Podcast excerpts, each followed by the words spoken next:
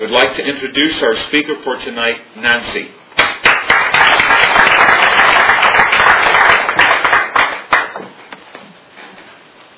My name is Nancy D. I'm a compulsive eater and a hundred pounder. Hi, Nancy. Hi, everybody. Let me say first off, I'm nervous as heck. Just nervous as heck. Which I don't know why it would be because you guys know what it's like. Well, not specifically. I'll tell you specifically what it was like for me. I I crawled in in uh, I crawled in, and I crawled in primarily because the food stopped working. I was over 300 pounds. I don't know exactly what I weighed because I did not hang out at the scale. I really don't know exactly what I weighed. But I crawled in because the food stopped working. And um, my Eskimo, meaning the person that brought me in the program, was a friend of mine that was recovering in AA. And I saw him change. He had been, he, he would work, in AA program and had been for about four years, and he changed. And I knew that I was just like he was about alcohol. I was about food. But but I thought that the wrong thing to do was to come in and admit that I was powerless. Like like it doesn't even make sense to me now, but I thought that was exactly the wrong thing to do was to admit that I was powerless because I was out in the world and I was functioning, high functioning in fact, um, big job, corporate America. And I thought that if I was the right sort of person, then I should be able to buckle down and get the willpower together. And, and, and it was, I was very, very ashamed of it.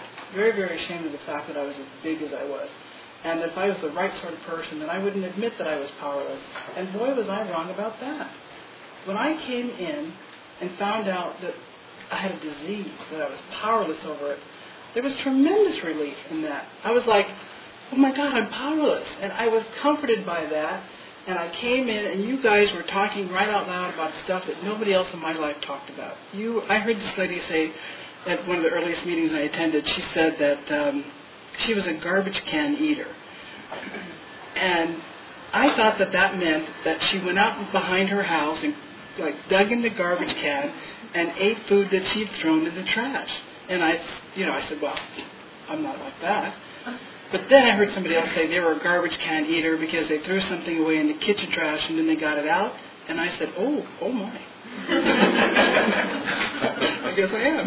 but people outside didn't talk about things like that. And so I was deeply ashamed of it, didn't talk about it.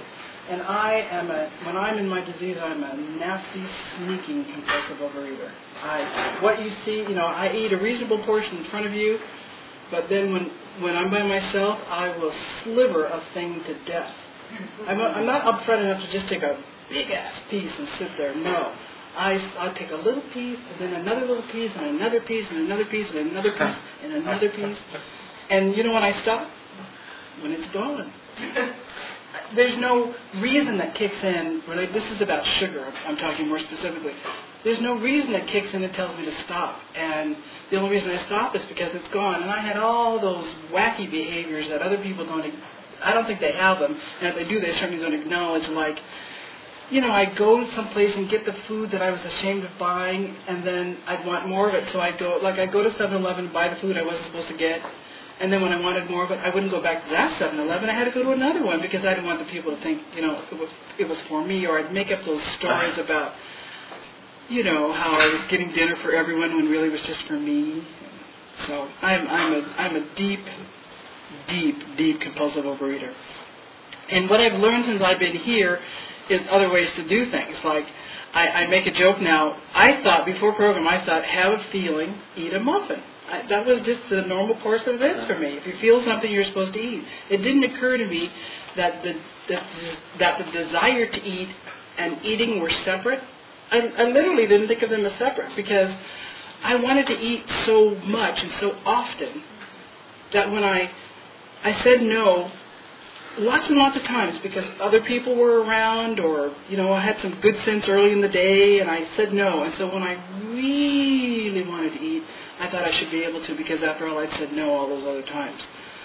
So so I was absolutely like my friend the alcoholic about food. So I come dragging in crying cried and cried and cried and cried that first meeting I remember that and you said I was powerless over food it rang a bell with me and I was afraid. And I didn't know I was afraid. And I heard you say things like eat three meals a day and no sugar.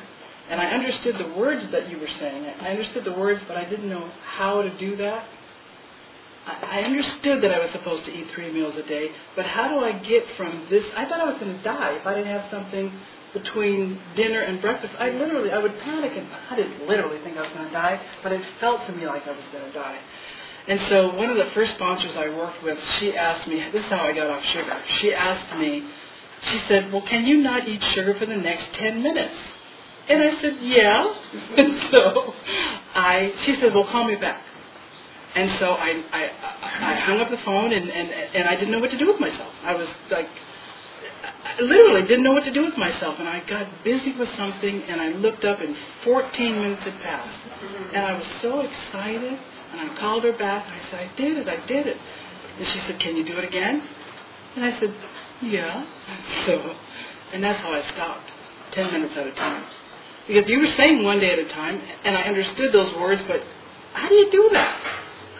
I, I literally didn't know how to do it. So I started with 10 minutes at a time. And I, before I came into program, I would, you know, I did all the things that were fashionable.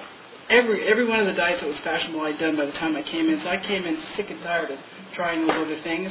You know, I did, now this, I've been in since 87. Came in at the end of 86, but I count my abstinence from 87.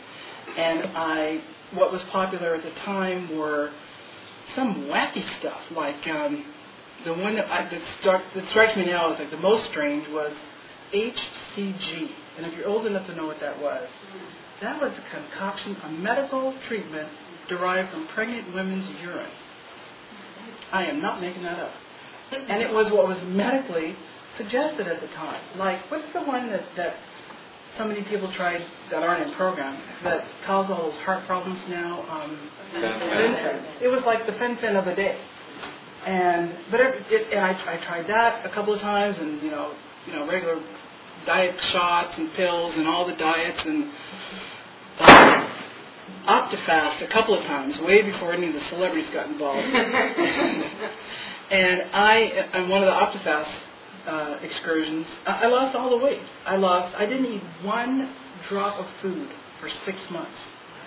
Not one drop of solid food for six months and they say we don't have willpower. I didn't eat one drop of food for six months, and I remember a friend said to me something that really hurt. She said, "Well, surely you're not going to gain it back this time." It really, really hurt, and and and I and I didn't know how not to. I gained all that back. You heard me say I did Optifast a couple of times, which means I, I lost the weight and gained it back and had to do it again. And there, and so you know I, I don't remember the numbers anymore but at one point, years ago, I counted up about how many pounds I'd gained and lost, and I, I think it was around a thousand. But I, I don't actually remember the numbers. That's just kind of a, a faint memory there. But I, I didn't grow up a heavy kid. I didn't really put on my weight until I got, I was an adult, a working adult, and um, not so physically active anymore, and sitting behind a desk in corporate America and, and quit smoking and gained all this weight. So so I come in wearing all this extra weight without without any idea of how to deal with it. And you're talking right out loud about things that made sense, things that you know one of the things that, that really bonded me to the program early on, a couple things. Several things in fact. One was um, at the end of the preamble to OA, it says, Welcome to Overeaters Anonymous, welcome home. And I was touched by that. And and my first sponsor had the way she worked the program is she kept reassuring me that I couldn't do this wrong.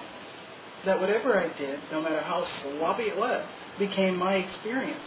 And that maybe I learned what, what not to do. And I've got lots of experience on what not to do. I'll talk to you later if you want to know a couple things don't bother with. It. Like, I, I won't even mention it because I don't want anybody else to hear it try because it doesn't work. that, like the idea of sugar-free forget about it. If it looks like a cookie and acts like a cookie, my, I think it's a cookie. You know, the fact that it doesn't have any particular ingredient in, in it doesn't make any difference. I remember one time my sister asked me, she said, well, what exactly is it that you can and can't eat? And I said, well, it's not so much what I can't eat, it's how I act about the food. If I'm driving across town to get it, that's a problem. if I don't want you to, if I'm in the store, I'm getting it, and I don't want you to see it in my grocery basket, that's a problem. If I if I have it and I'm hiding it, and I don't want you to know I have it, and I don't want to share it with you, that's a problem. and so, and I laugh because all the heads are going, yes, yes, yes. And I, um, I said first thing, and I was nervous. And why did I have to be nervous? Because you guys know just what it's like. And you know, when it, my granddaughter, she's so sweet, and she doesn't know that it's not okay to like take something off your plate you're, you know, she doesn't know about her grandmother's a compulsive overeater and don't reach for that last that one chip that's on my salad. The salad from Pollo Loco served with one chip, and I, I'll be darned if you're going to take that one chip. She's a sweet, sweet little thing. Just took the chip right off my salad. so I, I, I came into program and um, started working the steps. And I remember when I first came in, you were reading all these things with numbers, and I didn't realize I didn't realize right off the bat that we were talking about 12 steps and 12 traditions. But I, my, my first sponsor, first thing she had me do was 30 and 30, 30 meetings in 30 days. And if I had to point to one thing that made the difference to me, I would I'd say that because that taught me that there was room in my life for program. Before I thought I was, oh, I'm too busy, I'm, too, I don't know what exactly I was doing, but I'll tell you what, when I stopped eating sugar, suddenly I had all this time. And so I started going to meetings every day. And I remember there were five meetings in a row. Five meetings in a row, I was asked to read the steps. And I thought, hmm, there's a message there. so uh, I started working the steps with my sponsor, and um, things started to change. Things started to change. And, you know, for a while, I would I would I would come back for lots of different reasons. I, first, I was doing 30 and 30 because the sponsor suggested it, and then I got several meetings that were home meetings. My sponsor also suggested that I have that I keep two service commitments. You got to keep two service commitments because guess what? It gets you at least two meetings a week. So I have two service commitments. I'm going to meetings. I, I keep coming back, and in those days, at the end of, at the end of a meeting when we're holding hands, we you know keep coming back. It works. You know that keep coming back it ended there. It wasn't keep coming back, it works if you work, it was keep coming back. That's how it used to be. And and I would hear that at the end of every meeting, keep coming back. And I got that, that if I couldn't do anything else, I could go to a meeting. And I have heard wonderful things from you, members of the fellowship, over these years, things that have helped me.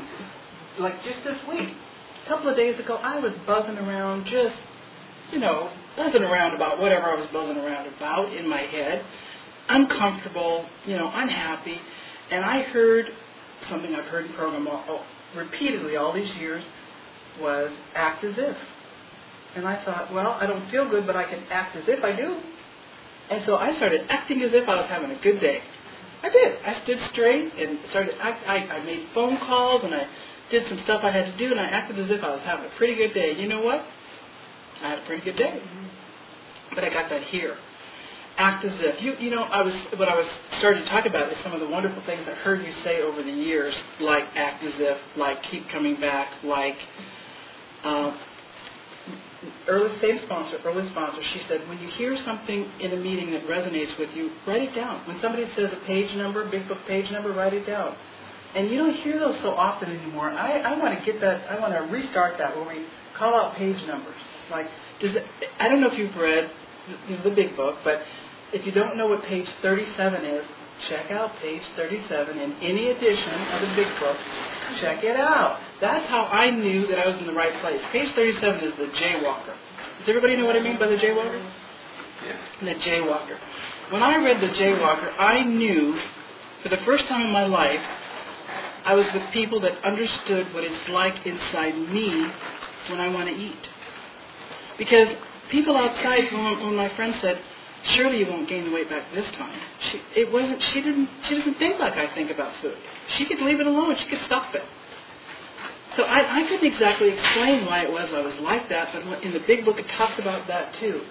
The, the addict, the alcoholic, me, the compulsive eater, can't really give you a real good reason why. I, I couldn't, I, and I thought that that was a failing.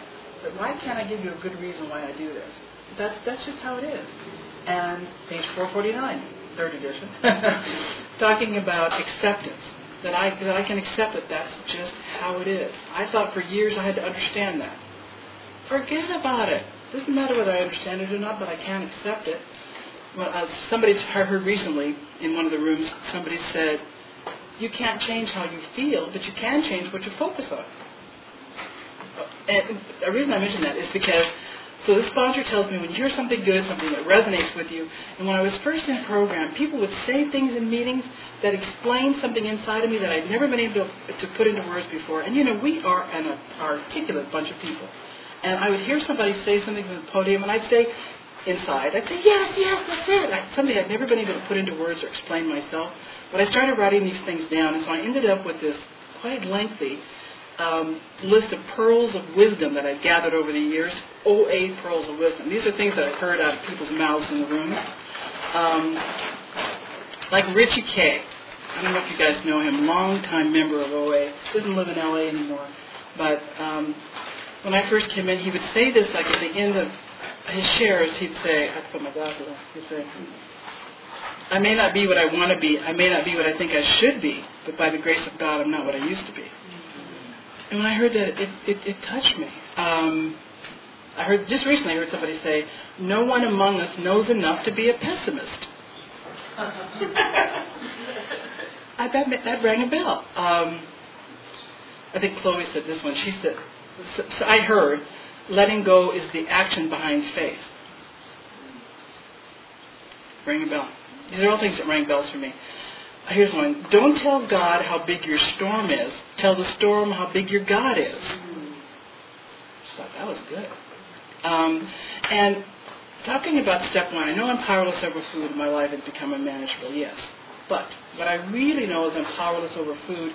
And I was always kind of puzzled by the life had become unmanageable part because after all, I was this high functioning corporate, you know, executive powerhouse kind of person. And because I was so high functioning, I, I really wrestled with it, the idea of my life being unmanageable. I really that didn't resonate with me in the same way that the first part, being powerless over food, did. And one day I heard somebody say, "I'm powerless over life, and my food has become unmanageable." And I said, "Aha." Here's one I heard at the birthday party one year. Discipline is a form of self-love. And I never would have put discipline together with the idea of self-love on my own. I never would have put God together with food on my own. That, I, that that was one of the things that I was so struck by when I first came into the program is you were talking right out loud about food and God in the same sentence, and I never would have put those two pieces together. I thought I was just supposed to struggle and knuckle down and figure it out and forget about it. Turn it over, Nance. I am powerless over food. And I have to ask God for help when I get scared. When I, I, have, I asked God for help in the bathroom before I started talking to you guys today. I was so nervous. I was in there chanting the Serenity Prayer, literally, just repeating it again and again and again and again. And when I don't know what else to do, I can say the Serenity Prayer. I am under. How am I doing on time? Ah, I got time. Okay. I, am sorry. I made her choke. Um, you have five minutes on your second test. Okay um, I'm under multiple sponsor suggestions. Um, like um, when I wake up in the morning, I pray. Um, I, I, do some personal meditation, and I. Uh, one of the things she suggests is that these are different sponsors. Over the years, I've had different sponsors, but my current one suggests that I pray before and after each meal. And I pray before a meal all the time. I've gotten that habit. Got it here. Got it here. I mean, I, you know, I was certainly raised that there are there's the concept of saying a blessing before you eat, but you know, I live on my own and it hadn't integrated itself into my life. I didn't say a blessing before I ate, but but through program, working with the sponsor, she had what I wanted, and, and I said asked her how she got it, and she said she prayed before she ate. Okay, I had to integrate that. Oh, and, and how I integrated it, by the way, is I was trying to pray before I ate, and I'm I like the Serenity Prayer, and so I would my intent was to say the prayer before I started, but I, I was pretty impatient, and so I would say it very, very quickly. God grant me serenity, of the And I so I would speed pray the serenity prayer, and then over over the, over time I was able to slow it down. God grant me the serenity, but and how I started was to speed pray it. Okay, this sponsor suggests that I pray before and after. And, I, and it, occurs to me all the time to pray before, but and after, I'll be darned, it almost never occurs to me to pray after the meal. I'm working on that. It almost never occurs to me to integrate that, but that's a sponsor suggestion. Three meetings a week, sponsor suggestion. 10th step. Man, if you haven't integrated a 10th step in your life and you want to change things, start doing a 10th step.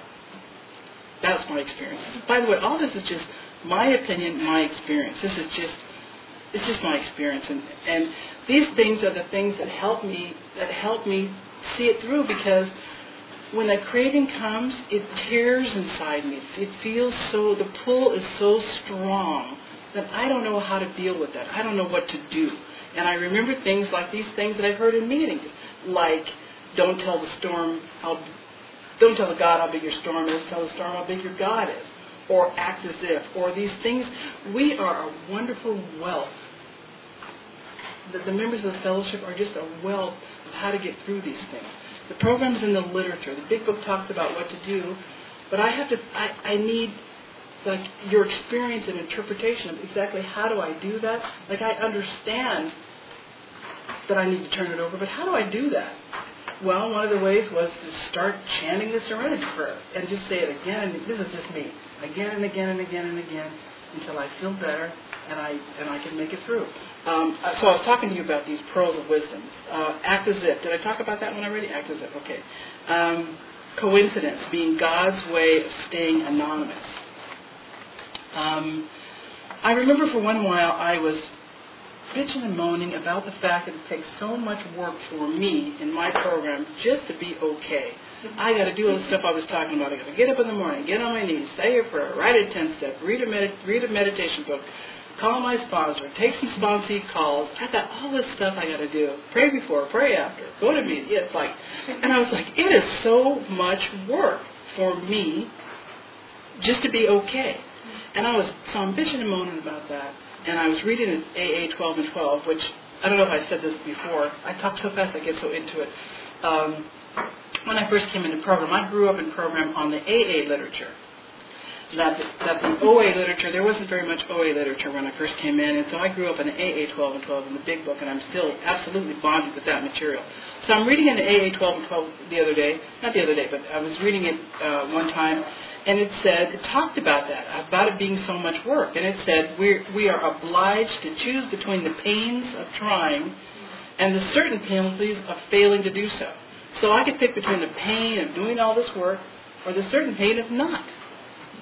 And if I got to pick, I'd pick the pain of doing all the work because the hell before, I, I, I won't go back to that hell. I can't. I, you know what? We are ruined for life. Just by the way, we I know too much. I can't go back. There's no, I can't go back. I can't eat like I was, like I ate before. I couldn't do it. I couldn't do it. So um, okay. So I'm. Tell me again on time. Okay, I'm good. Okay. So I'm going through some of these pearls of wisdom. Um, recovery is a process, not an event. Heard somebody say that. so if you feel like you're not, and it talks about this in the big book. These things, people don't make this stuff up. This is their experience from working a program. Um, a sponsor told me one time when I, so I stopped eating sugar and I had all these feelings, and I didn't know when to express the feeling, when to write about the feeling, when to talk to a sponsor about the feeling, when to talk to the person that I had the feeling about about the feeling. I didn't know what to do. And my sponsor gave me a guideline for that. She said, before speaking, ask yourself three things. Is it true? Is it kind? Is it necessary? And that works. It works for me. So before I before saying something to somebody I'm not sure, is it true? Is it kind? Is it necessary? And that helps me keep my mouth shut because if it's not all three, then then don't say it. So um, I, I you know I, I, I get so excited about program because it's changed my life, and I, I don't think of myself as on program or in program. I program is my way of life. I conduct myself today. I try in, in all my affairs to practice these principles. I don't do things to people that would cause me to have to make a nine-step amends. I don't do that. That has stopped me from doing a couple of things that my slick little mind has still occurred to me to do. But I, but I won't do it because I don't want to have to make an amends for anything that I do. And in my relationship, I, uh, you know, I was snarky to my husband not that long ago, and I had to apologize. You know, I'm sorry. That was, I'm sorry for what I said. And that's, that's, I think of program and these steps and these traditions as a way to live my life. Not something I'm on temporarily. I'm not trying to leave this program. I'm not trying to graduate. This is how I live my life. I love it. Um, I'm trying to think what else to tell you about. What else to tell you about? Uh, one, one more thing I want to say that because I've been in a long time, a lot of life has happened, and a really big thing happened to me some years ago. I had a brain aneurysm, and I was struck suddenly with it, and um, I was in a coma for a long time, and I wasn't expected to live. Medically, now understand that I'm in a coma, so I don't know that I'm not expected to live. I don't. It wasn't until I woke up that they told me I wasn't expected to live. So, but I was in a coma for uh, 21 days, and I had to learn how to talk again, how to walk again, how to write again, how to drive again. It was difficult.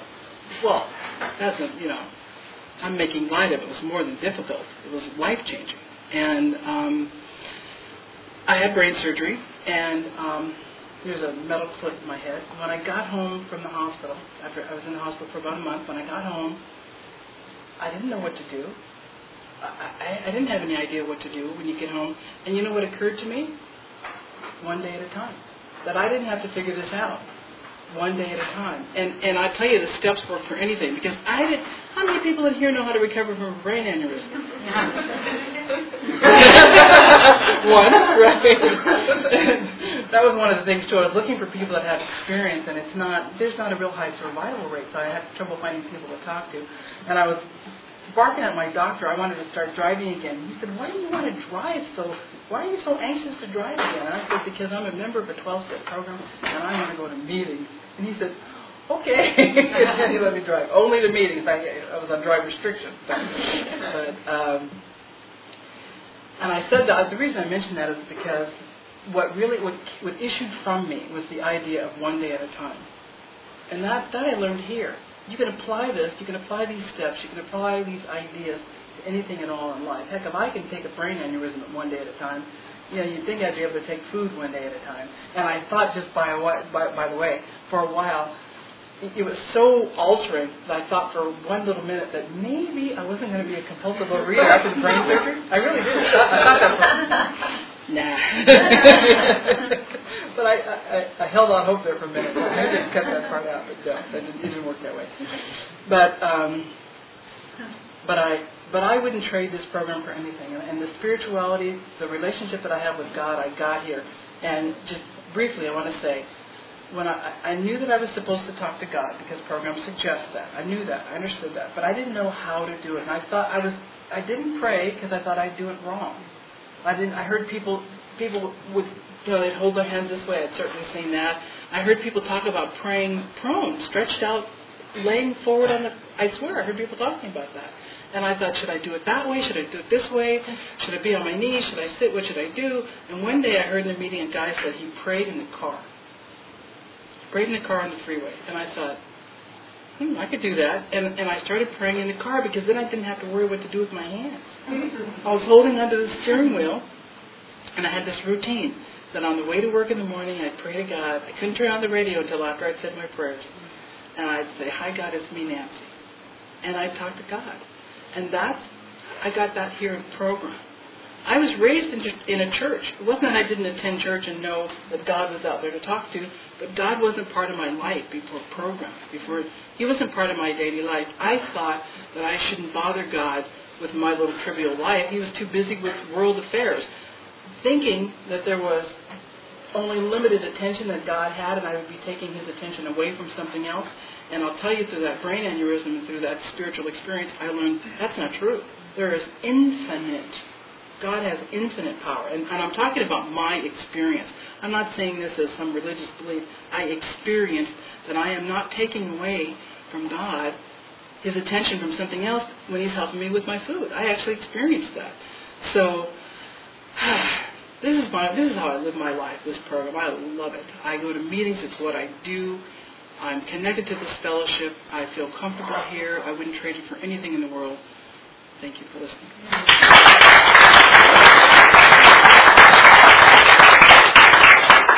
And we have some time if you have questions. Yes. Um, my question is about your relationship in the program, and that is, were you married before you started the program? And if so, how did you integrate your new life into marriage? And if not, how do you integrate this life the question was she was asking about relationship and program, meaning like uh, marital relationship and program. Was I married before program? How did I integrate that into my marriage? Or did I get married in program and how did I integrate that in, in program? And no, I wasn't married before program. I was married before I ever came to program, married and divorced. And then when I came into program, I was not married, and now I am married in program. So I had all of the above. And um, so I had years in program before I got married. I, I, only got married recently, but I had years in program before. And so my partner knows, he knows I'm in program. And he's been generous with that in that in the morning when the phone rings, the, the phone calls start coming at 6, 6.15 in the morning. And I get a series of phone calls in the morning, and he knows that, and that's okay. And there are, I have to say that I had to integrate the two together.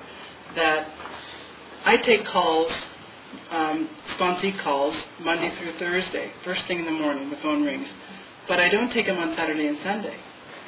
And that's, that's by choice, so that, you know, we can have our morning time on Saturday and Sunday.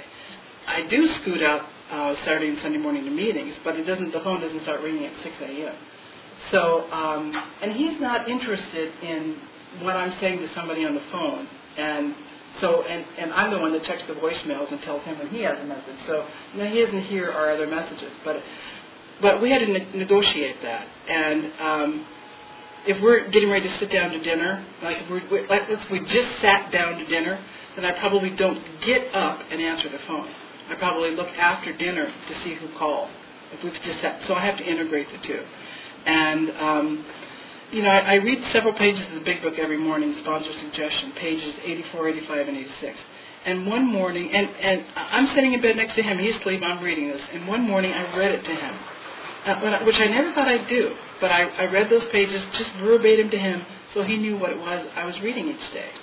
And um, so I share a bit with him but I had to integrate the two. I hope that answers. Any other questions? Yeah. Your share. Can you talk about what your experiences like after you gave away your fifth step and how you dealt with all the, the barrage of feelings of relief and then having to deal with the character defects? Yes, the question was, can I talk a little bit about the fifth step and what my experience was after dealing with the barrage of feelings and character defects, did you say? Okay.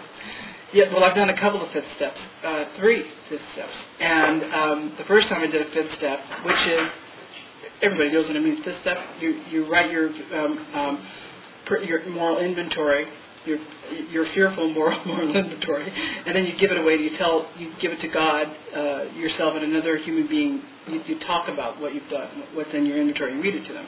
And that's fifth step. And, well, the first time I did it, I gave it away, and then I watched her to see if she was going to change. You know, my I, I, I literally I just watched her every see now that she knew every deep dark secret that I swore I'd take to the grave. I didn't take him to the grave. I told her. I watched her to see if she changed, and she didn't change. She didn't change how she treated me or dealt with me at all. And I felt so raw and kind of tenderized that I and she told me that, that you're going to feel that. You're going to feel exposed, naked. And that's exactly how I felt. And I just had to tolerate it. And I talked about it. I talked about it. I feel, and I, but I told you I did also watch her. And that was when I had to deal with, begin to deal with, when do I say to somebody when I have a feeling and when do I keep it to myself? I had to learn how to modulate that. And that's when I got the direction of, is it true, is it kind, is it necessary? Because I couldn't tell when to say, when to keep it to myself, when to write about it. I was just, a, you know, kind of a, just a, a, one big feeling, and I had to learn how to tolerate it. And frankly, I think feeling feelings ought to be a tool. I think there should be a, a, a tool that says feeling feelings. It's the hardest thing I think there is to do. I have, oh yeah, I'm 19 in program, but chronologically I'm in my 50s. And so I've, I've been trying to feel feelings for 19 years, and, and I'm a teenager at feeling. I think it's hard. I have 19 years experience of trying to do something I've been, you know, chronologically doing for 57 years. So um, I'm a baby with that still. I'm not a newcomer with it, but it's I'd stretch, and I was all tenderized. Any other questions?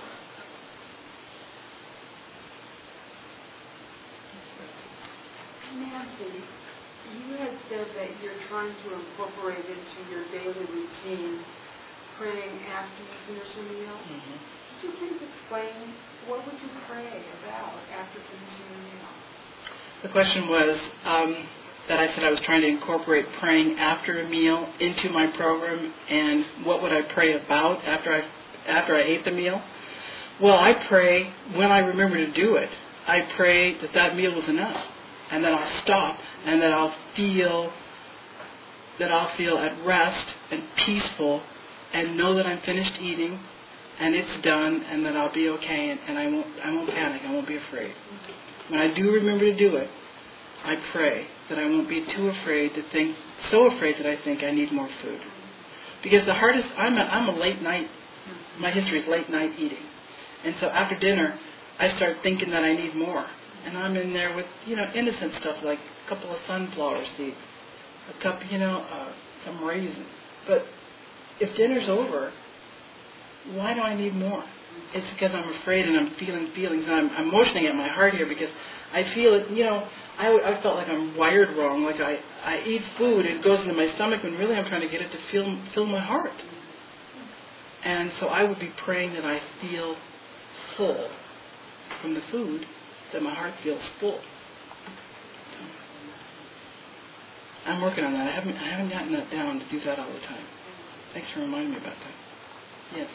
Uh, when you were in recovery, how does your relationship with people uh, change and uh, like people that you associate before and then you're in recovery and then married of course to a uh, which probably different. I also Mm-hmm. I understand. the difference in, in the people you choose to be with before, while, and, and then finding the right person for you. There is a difference. There's absolutely a difference. Her question was um, about relationships. Have there been changes in relationships, the people that I affiliate with or associate with from those before program, before I was in recovery, to who I'm affiliated with now or who I'm comfortable associating with now, and talk about that, that change? there is a change.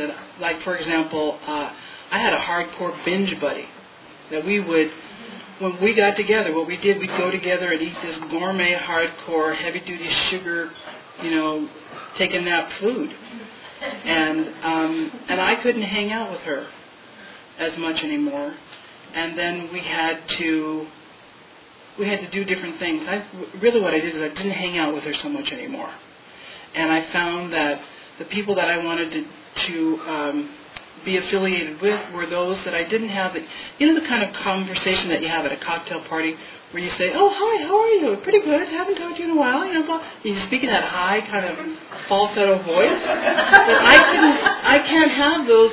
If that's the kind of conversation I'm having with the person, I don't talk for very long. I'm not comfortable there because after that that interaction, I want to eat, and so I found that I have to talk to people with whom I speak to in a regular voice. I'm sincere when I say that because if I'm talking to you like that, like, hi, how are you? Fine, you know. Not. um, one time I, I was at a party, a cocktail party, and I don't like. Why would I go to a cocktail party? I, mean, I, I okay, I don't go to cocktail parties, um, but I, I went to one. I went to a party, and uh, I was trying to be. I'm in recovery. I've been in for, had been for a number of years, and so I was trying to be honest. And I actually said, somebody asked me how I was, and I responded honestly. I said, I'm having a pretty hard time here at a party. It's it's pretty uncomfortable for me to, to, to interact, to talk with strangers. And the, the woman said to me, this is a stranger, and she said, have you thought about therapy? I thought, well, that was pretty unsatisfying. So, you, know, so you can't like be deeply honest at a cocktail party with a stranger, or you, that's when you're supposed to answer in that high voice I'm not so comfortable in. So I found that I was hanging out with different people. That I that I started making more contact with people in program. I have lots of friends in program, and I, I have people with whom I'm bonded outside of program, but I don't necessarily talk to them about my food. But I talk to people that what I'm trying to say people that I have heart connections with. That's who I talk to, and I don't spend very much time with people that I talk to in that other voice.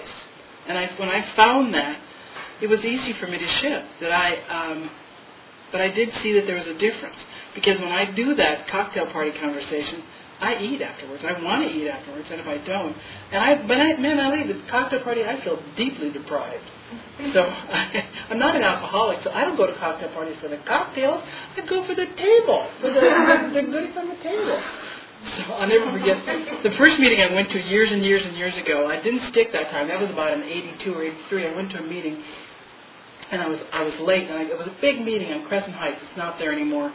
But at the I, everybody was already seated, and at, at the back I saw a table, and I thought it was like the the refreshment table. I made a beeline for that table, and it turned out to be the literature table.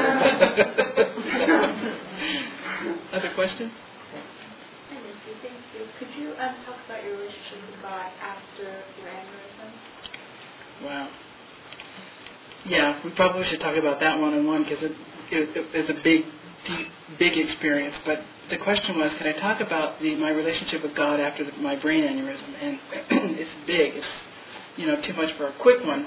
But the point is that it changed me, and that I I don't have so much opinion about these things now about spirituality. I've actually experienced it, and now, but that doesn't ensure that on a daily basis I remember what I've what I've experienced. And there is, I can feel it now. I don't know if you can feel it, but when I'm when about I've been in a meeting for about 20 minutes, there's a fullness and a warmth in me that I don't have when I'm just bopping around on my own outside the rooms. When I've been in a meeting about 20 minutes, I feel a calm, a sense of spirituality. That kind of connection is what I experienced in a in times a hundred post after the brain aneurysm, maybe times a million. I, I, I, it was really quite transformational. Yes. Ah, okay. okay. So that's all the time we have.